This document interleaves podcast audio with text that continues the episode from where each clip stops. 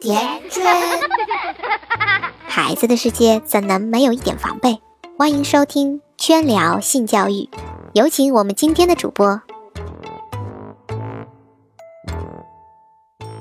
大家好，一周未闻，甚是想念。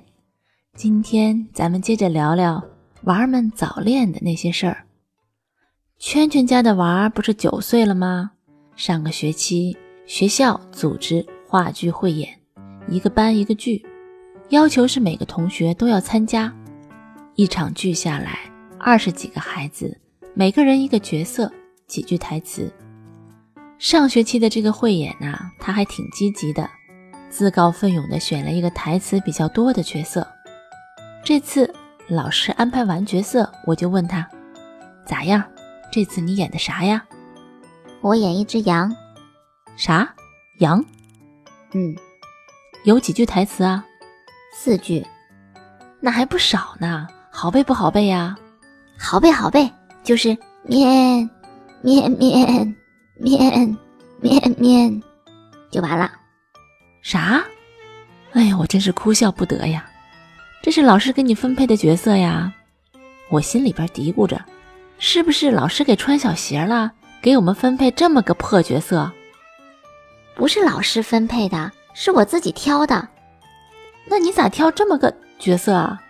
我本来想说你咋挑这么个破角色，怕孩子有负面情绪，破字没说出口，咽回去了。哎呀，你别管了。到了汇演那天，家长们被邀请当观众，我拍了好多照片和视频。儿子穿了一身小绵羊的戏服，乖巧地跪趴在牧羊女的脚边。牧羊女一边抚摸着他的头，一边对他又说又唱。回家之后，我拿着照片给他看，他问我：“妈妈，你看这个牧羊女好不好看？”我仔细一看，小姑娘还真是挺漂亮的。他这一问，我才恍然大悟。我说：“儿子，你是不是喜欢她呀？”儿子不好意思的嘿嘿一笑。八岁的孩子，为了能接近自己喜欢的人，选择在重要的汇演上当一只微不足道的小羊，就是以这种方式来表达我喜欢你。女孩子一般五六岁就开始有意识的喜欢某个人了，男孩子这方面发展的略迟些，一般也就八九岁开始了。这是一个非常自然的。正常的现象。首先，我们家长不用大惊小怪的。我相信现在八零后、九零后的父母已经比较能接受这种自然现象了。那么，当知道孩子有喜欢的人了以后，我们要给孩子一个怎样的反馈呢？这是非常重要的。我们要如何引导孩子呢？每个家庭的价值观不同，每个孩子所处的环境不同，所以。并没有一个唯一的答案和方法。我们家是比较自由的家庭氛围，在那之后，我和儿子的谈话里经常会出现牧羊女。通过对话可以了解孩子在这份感情上的投入程度，是特别投入忘我，还是一般的投入，只是愿意见到他，想和他多待一会儿，还是一时兴起，没个三五天就换喜欢别人了。后面这两种情况，家长不用干预，但是要告诉孩子异性交往的度。比如你是男孩子，你不能欺负女孩子哦。你可以送她礼物，跟她好好说话，好好做朋友，但是你不可以揪她辫子，不可以搞恶作剧，等等这些。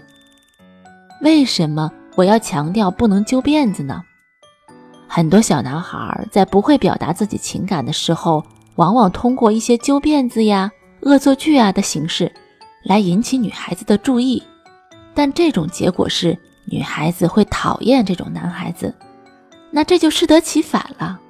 所以这种引导也是对孩子基本情商的教育，教他如何正确的去表达自己。我不太会太过频繁的去问他这个女孩子的事情，太过频繁也会引起孩子的反感。之后他就啥都不说了，那么我们就错过了一次良性引导的机会。